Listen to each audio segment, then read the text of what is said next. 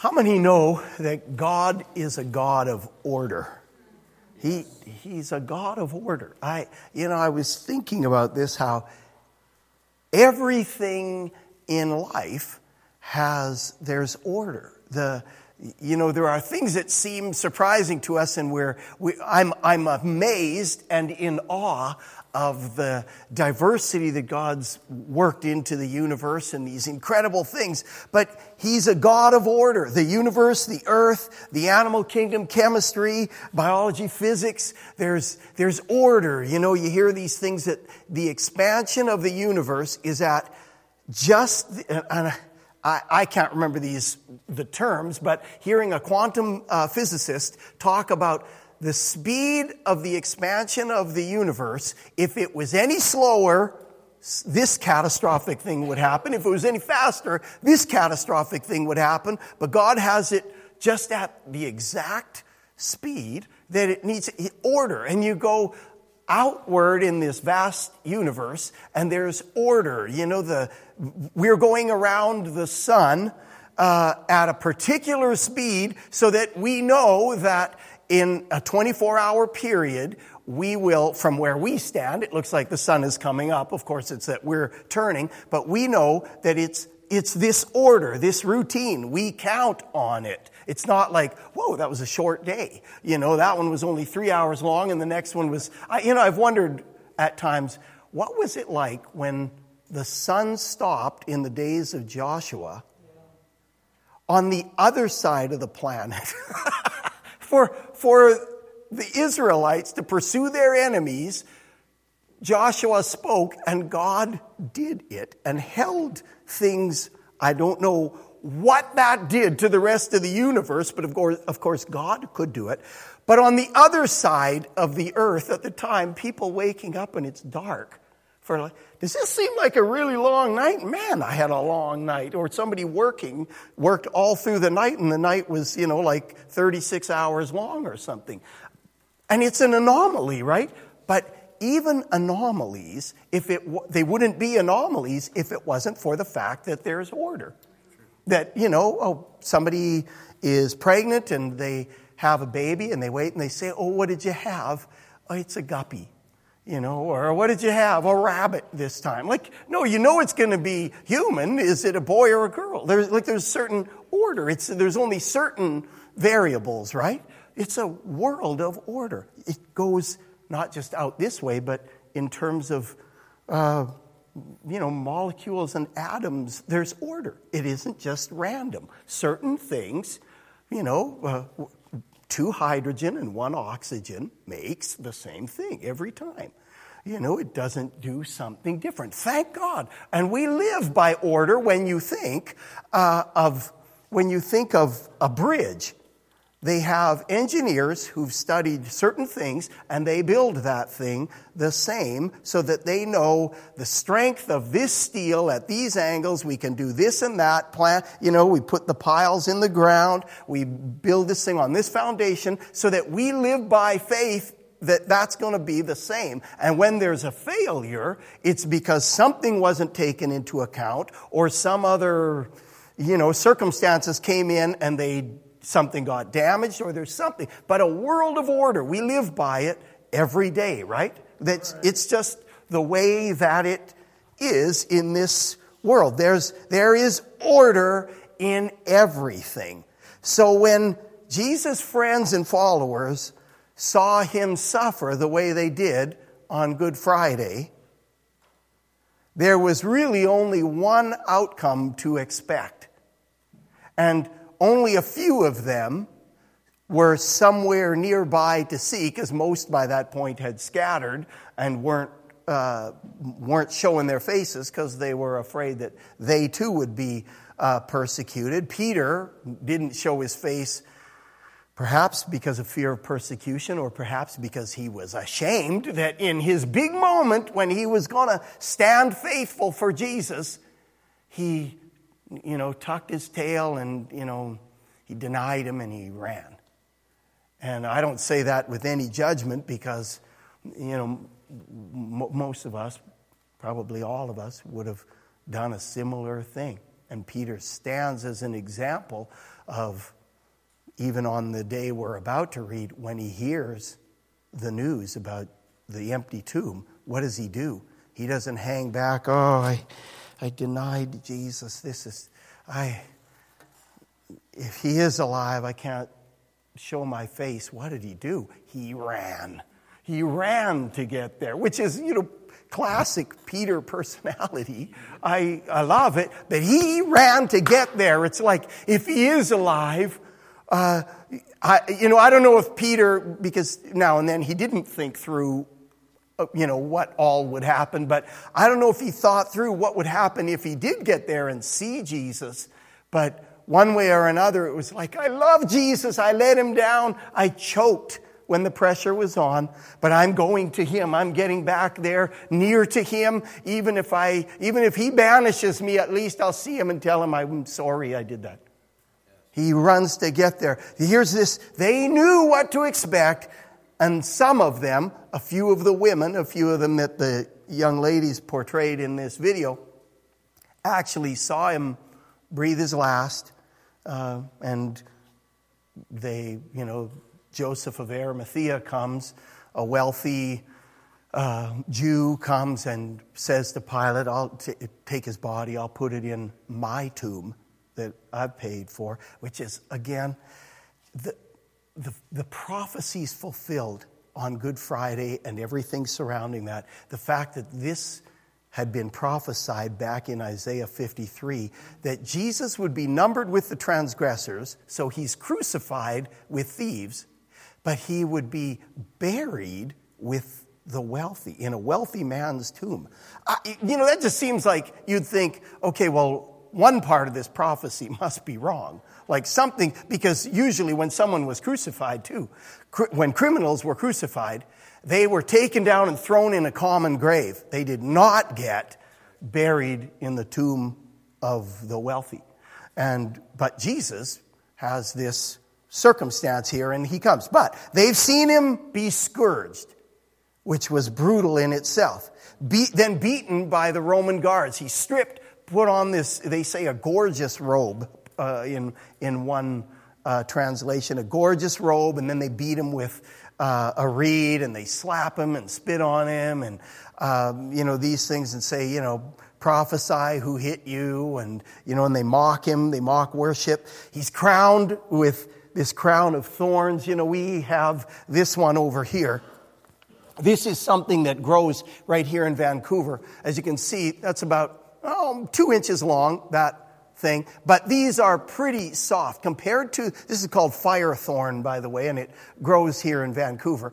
But uh, they had thorns that they say once that would be jammed on. Now, I'm not even sure how they did it, uh, but that it would have possibly scarred the bone in his head. It was such brutal things, not like these where they, they would snap. But he's crowned with thorns after being scourged, after being mocked, after being stripped in front of people, brought back out before the, the uh, leaders, and Pilate says, Behold the man. And they, you know, do you want me to you know, set this guy free now that I've punished him? And he's like, no, crucify him, crucify him. So they, he carries his cross part way, can't even finish. So they have to enlist a, a man going, a, a, man who's there, who's visiting town on this, you know, high uh, Jewish holiday. They enlist this guy, Joseph of Cyrene. And so he carries, or Simon of Cyrene, he carries this thing,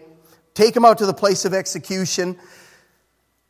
He's already undoubtedly suffering the effects of severe blood loss, which would be dehydration, uh, severe dehydration, and shock in his physical body.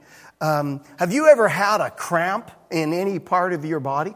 And when you get it, it's an a different kind of pain, but you will do almost anything to get it out, right? To make it stop. They say that when Jesus was crucified and the nails went through here, there's a thing called the ulna nerve, and that that thing would have done this so that his arms would have seized on him. And you know that feeling if you ever get a cramp in your forearm or something and it, it doubles your hand over and you almost have to do this to uh, do it or you get it in your leg. It does the same thing. He would have been cramping, dehydrated, blood loss, his body in shock, all of these things on the cross. And what kills people on the cross is that they could breathe in, but then they would, you know, kind of drop down.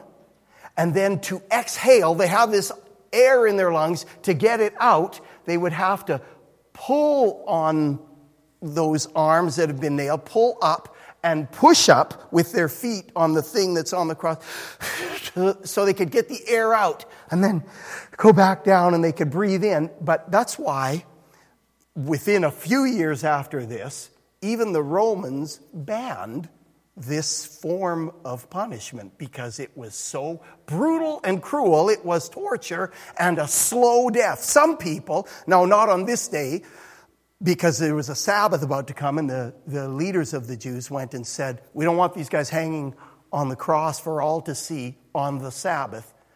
Uh, so take them down, please. And so what they did to two of them was they broke their legs so they couldn't push up, so then they would asphyxiate. That's how they would ultimately die, is that they couldn't breathe anymore because they couldn't pull up.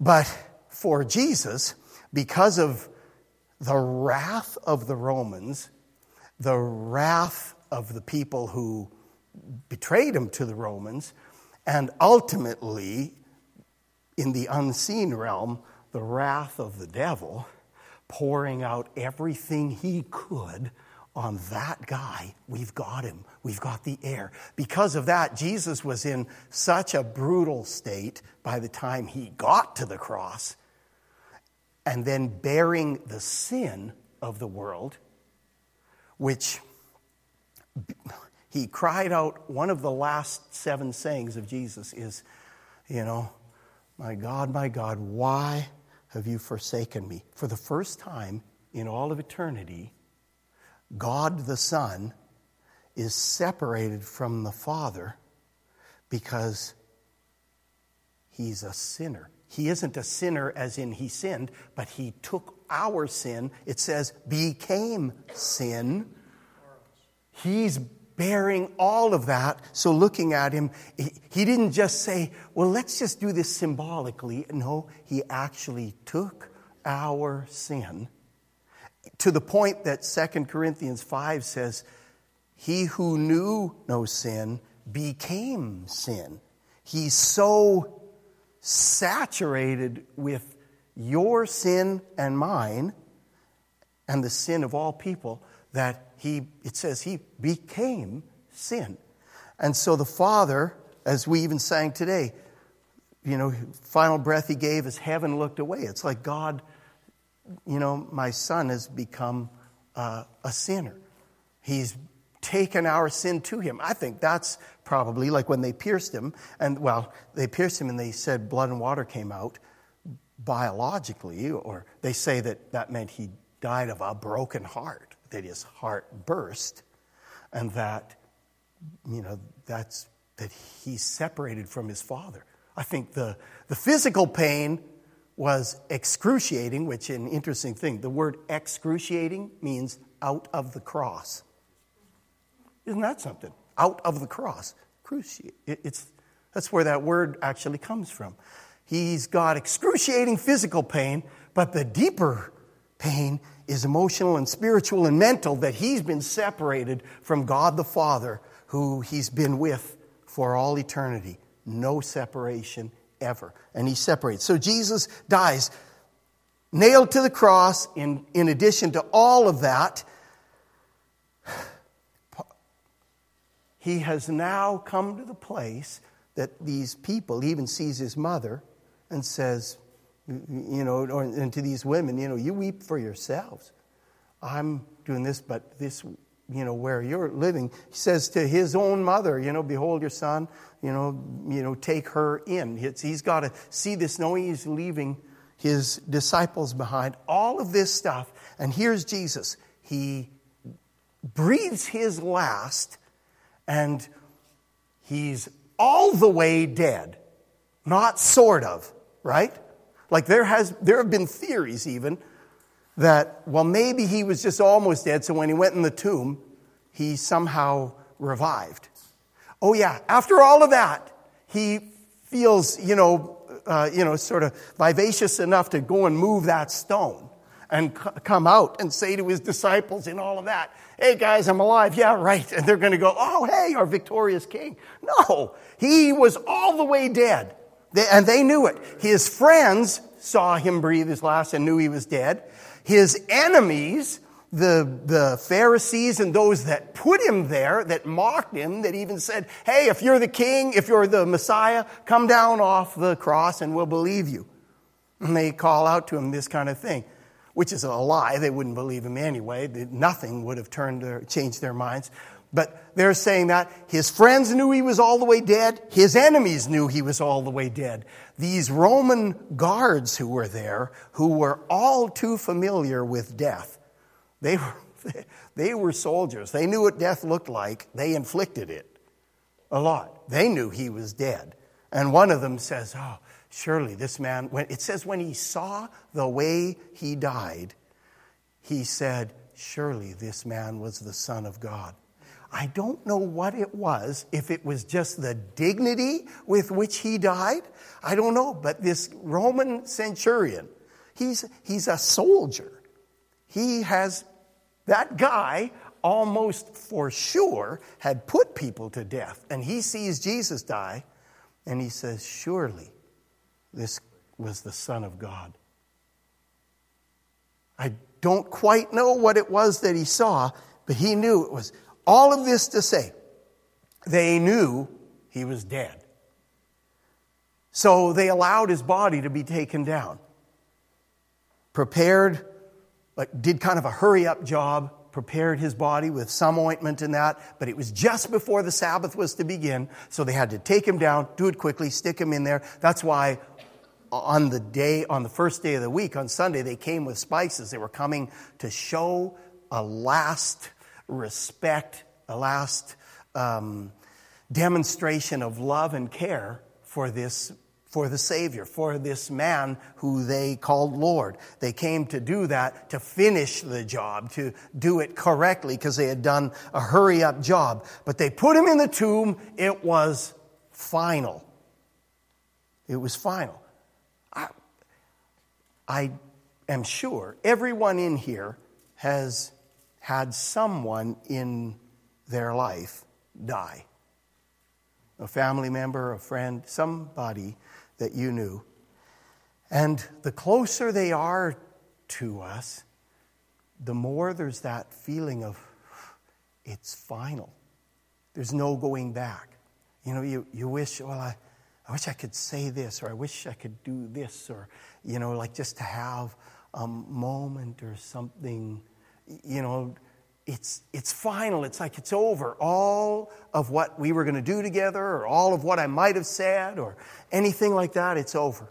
I, it's final. It's done. So, Luke chapter 24, verses 1 to, uh, 1 to 11. But on the first day of the week, at early dawn, they came to the tomb, bringing the spices which they had prepared. And they found, now I should maybe back up. In the verses just before that, it talks about it's the women who had been uh, had seen where he was laid. Uh, on the first day of the week, at early dawn, they came to the tomb, bringing the spices which they had prepared, and they found the stone rolled away from the tomb. But when they entered, they did not find the body of the Lord Jesus. And it happened that while they were perplexed about this, behold, two men suddenly stood near them in dazzling apparel. And as the women were terrified and bowed their faces to the ground, the men said to them, Why do you seek the living one among the dead? He is not here, but he is risen. Remember how he spoke to you while he was still in Galilee, saying, The Son of Man must be delivered into the hands of sinful men and be crucified, and the third day rise again? And they remembered his words, and returned from the tomb and reported all these things to the eleven and to all the rest. An interesting detail, it wasn't just the 11, and to all the rest. Now they were Mary Magdalene and Joanna and Mary, the mother of James. Also, the other women with them were telling these things to the apostles. You know, uh, how many have heard of Augustine, one of the great um, sort of masters of the faith from, uh, you know, many uh, centuries ago? Augustine called Mary Magdalene uh, the apostle to the apostles. Of all the people, this woman out of whom had been cast seven demons, Christ appears first to her. She's the one that goes and tells the news to the apostles. She's the apostle to the apostles. So they, uh, these words appeared to the apostles as nonsense, and they would not believe them. Now, verse 12. But Peter arose and ran to the tomb, stooping and looking in. He saw the linen wrappings only, and he went away to his home, marveling at that which had happened. The women were coming to honor him with one final show of kindness to his dead body. But the whole chapter starts with this glorious word. What is it? Is it up there? Uh, no, it's verse 12. It starts with the same, same word. Luke chapter 24, it starts with this word, but on the first day of the week. So he was dead. It's final. It's over. It's finished all the hopes and dreams. Boy, we really thought he was the one. He spoke like nobody ever spoke. He did what nobody could ever do, miracle after miracle. Everything he said, he seemed to be so far ahead of the game all the time. And then he died. He fell short. It seemed like, oh, he, he was defeated. They got hold of him, and we thought, oh, surely he'll you know, do something to get out of this because of just how he is and who he is. We saw him do it before. They wanted to throw him off, uh, you know, a cliff in, uh, Galilee and kill him. And it says he passed through their midst. His, it wasn't his hour yet. They couldn't ever seem to do it, but now they did. It's so disappointing. He's dead. He's even in the tomb. But, I love that term. When God says but, it's like, listen up. It all seems like it's like this, it's going this direction, but, oh, wait, was that God saying that? Uh oh. Something's about to happen. Now, I love this. In terms of, uh, I like words, words are significant. And this one, the word but is called a disjunctive conjunction. Uh, you're just edified by hearing that, aren't you? Yeah, just, you, you know, tell your neighbor, oh, it's a disjunctive conjunction. Uh, it'll make them feel better. It's like, wow, that's so amazing. Thank you. Um, a disjunctive conjunction. I think it's cool. I think when I put out my first rap, that's going to be in there, okay? I. yeah, I'm, I'm sure they did. I haven't had a disjunctive conjunction in a long time. Uh, what it means and maybe disjunctive. A junction, of course, is something where things intersect. Disjunctive means something's different, it's a conjunction. It, it ties to what came before, but it takes it in a different direction than you'd ex- expect. It's linked, but it's different. So chapter 24 starts, he was dead, he's put in the tomb, they saw where it was, but on the first day of the week, something, God is about to do something. It's connected, but it's going another direction. It connects a new thought to the previous thought, but in an unexpected direction. The first thought is Jesus suffered horribly, he died, he's been buried, his life is over. The disciples are disappointed, they're shocked, they're afraid, they'll be next, you know. Uh, but they understand the order. This is how it goes. He suffers, he's tortured, he dies, he's put in the grave. The order is we move on. It's over. We thought he was the one, but, you know, it's over. We had such high hopes, but he's been defeated. Injustice won the day. Wrong. God says, but. So all of a sudden, it's all different. This isn't just a conjunction between two chapters of the Bible. This is a conjunction between two chapters of history.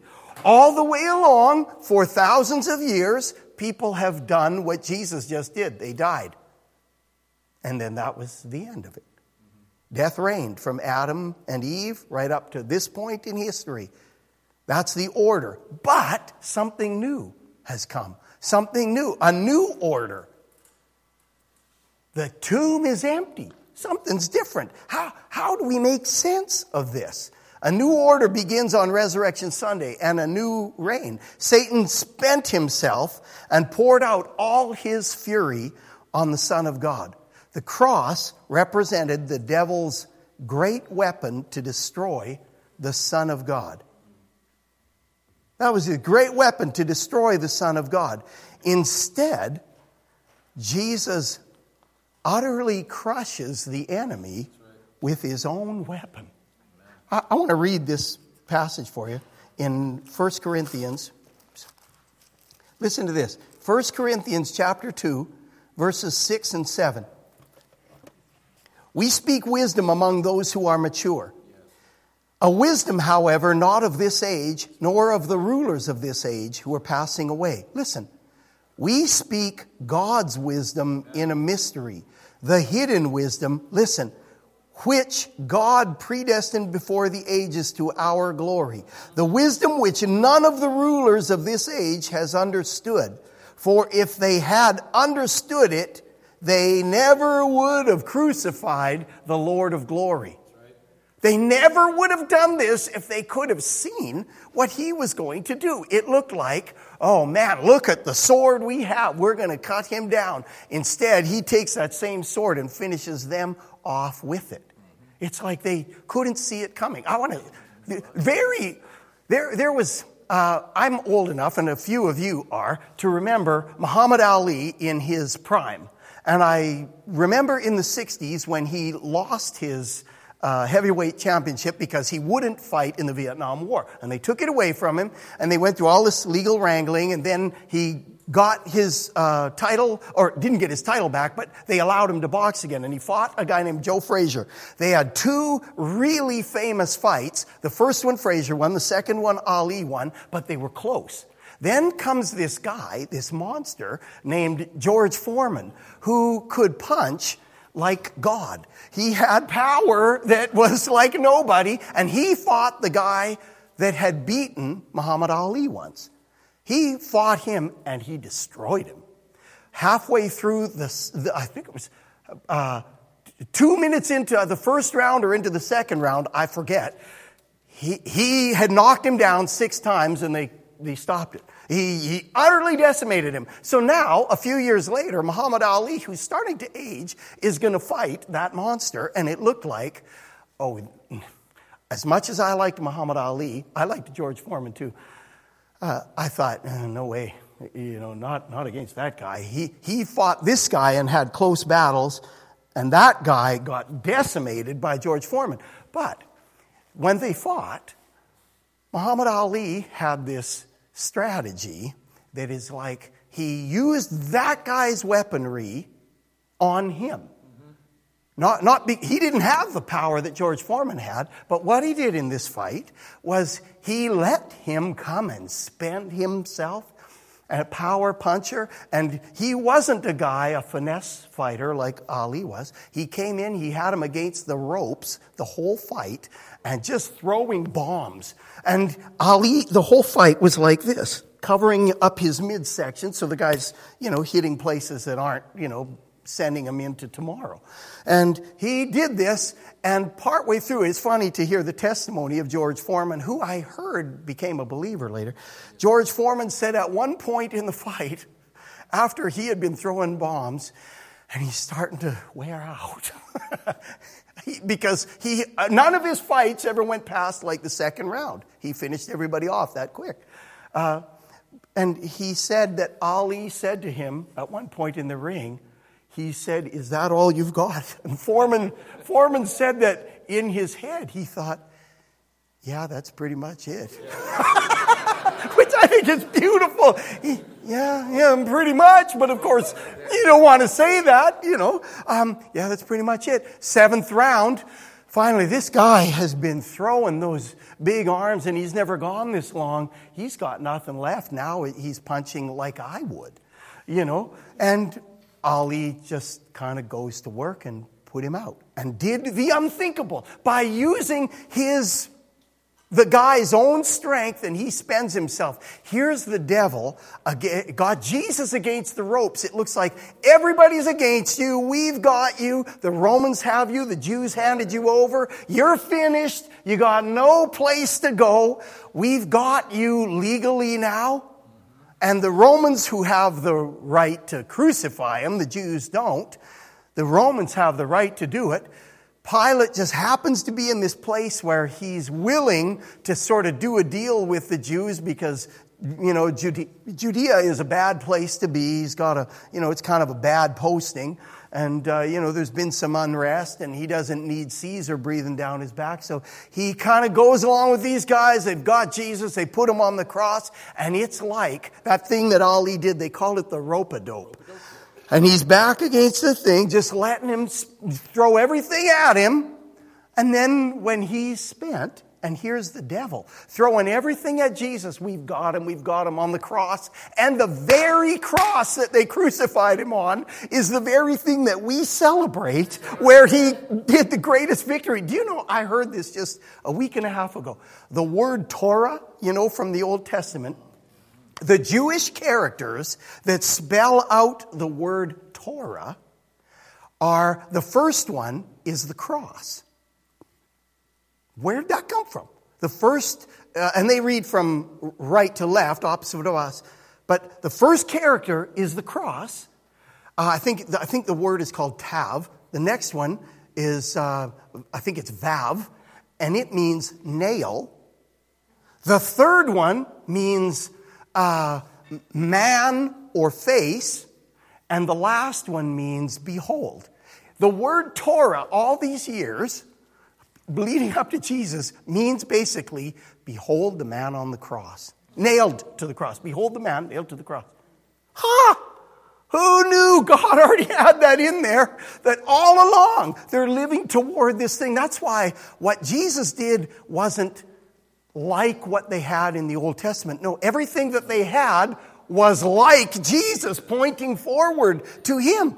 And here Jesus fulfills all of the stuff that, you know, they've been going along for all these years. So here he is. The devil spends himself on Jesus. Had he known what that cross was going to mean, he would have said, no, not that way. Let's find another way. But back to the story. The women arrive at the tomb to find this big stone moved out of the way. It's, it's heavy. There's no way they could have moved it. So they get there. They go inside.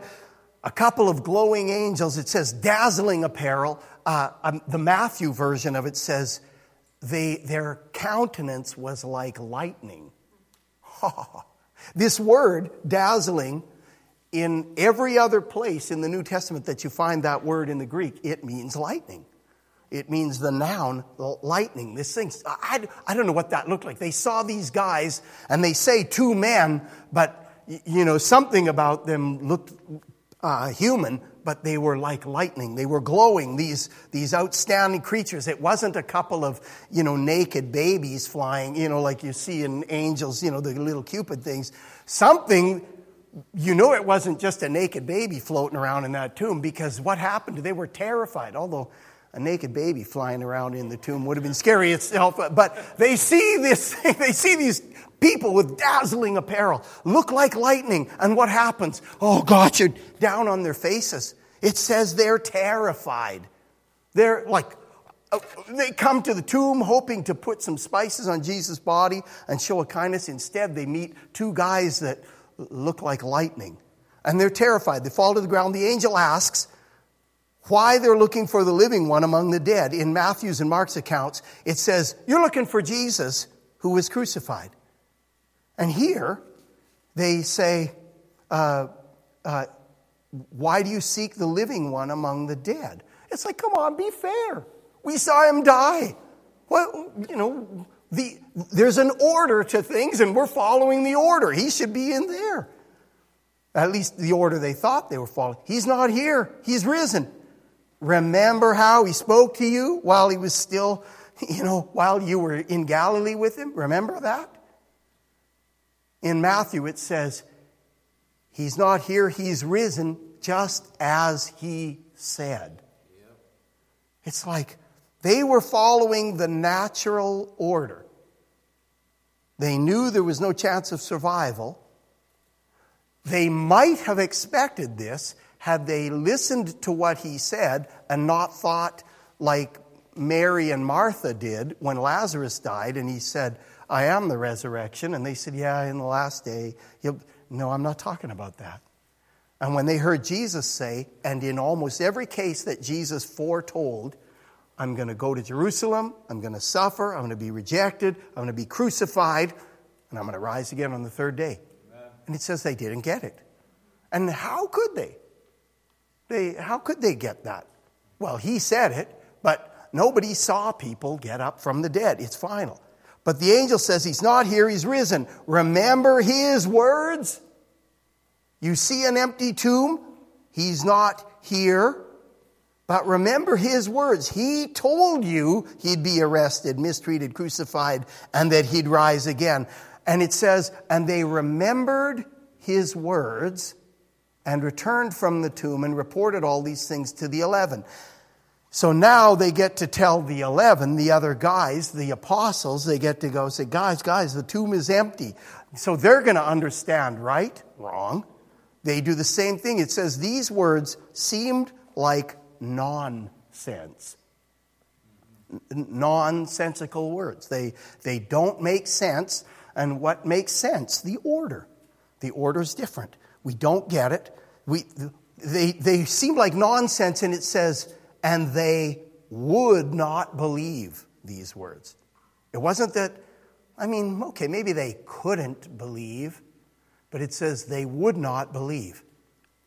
It's like, you ladies must be wrong.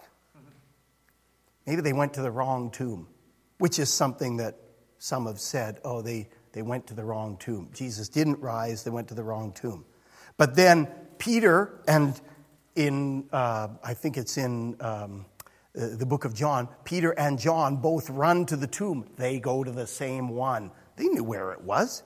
It says they saw him go in. You think they're going to forget a detail like that from just, you know, really two days earlier? They're not going to forget what tomb. They go there and they, these words seem like nonsense. They didn't seem sensical to them. They wouldn't be, they, they need to be convinced of a new order of things. Today, in our lives, God's word still stands. He says it. The order the order isn't just the natural order. Uh, thank God we're not just confined to the natural order of who we have been. And maybe some of the things spoken over us, some of us who've maybe heard something said, like, you know, uh, you can't do that, or you'll never be this, or you're, you know, you're only this, or you're that. Thank God that he says, okay, some of this may be true, but through my son, there is more. Through my son, there's a new order in place that supersedes this one. He still has an, the, the new order is actually not even that new. It has always been that if God says it, right. all of a sudden, all the other rules will have to conform to that. They'll have to, all the other stuff, it seems like the natural order, will have to fit what God says. Because again and again and again and again, he hasn't failed in anything he said. So today, for us, how will we respond to the reality that Jesus is alive? Are we still looking for him in the tomb? Are we still coming to him thinking, you know, that we've just come into a religion?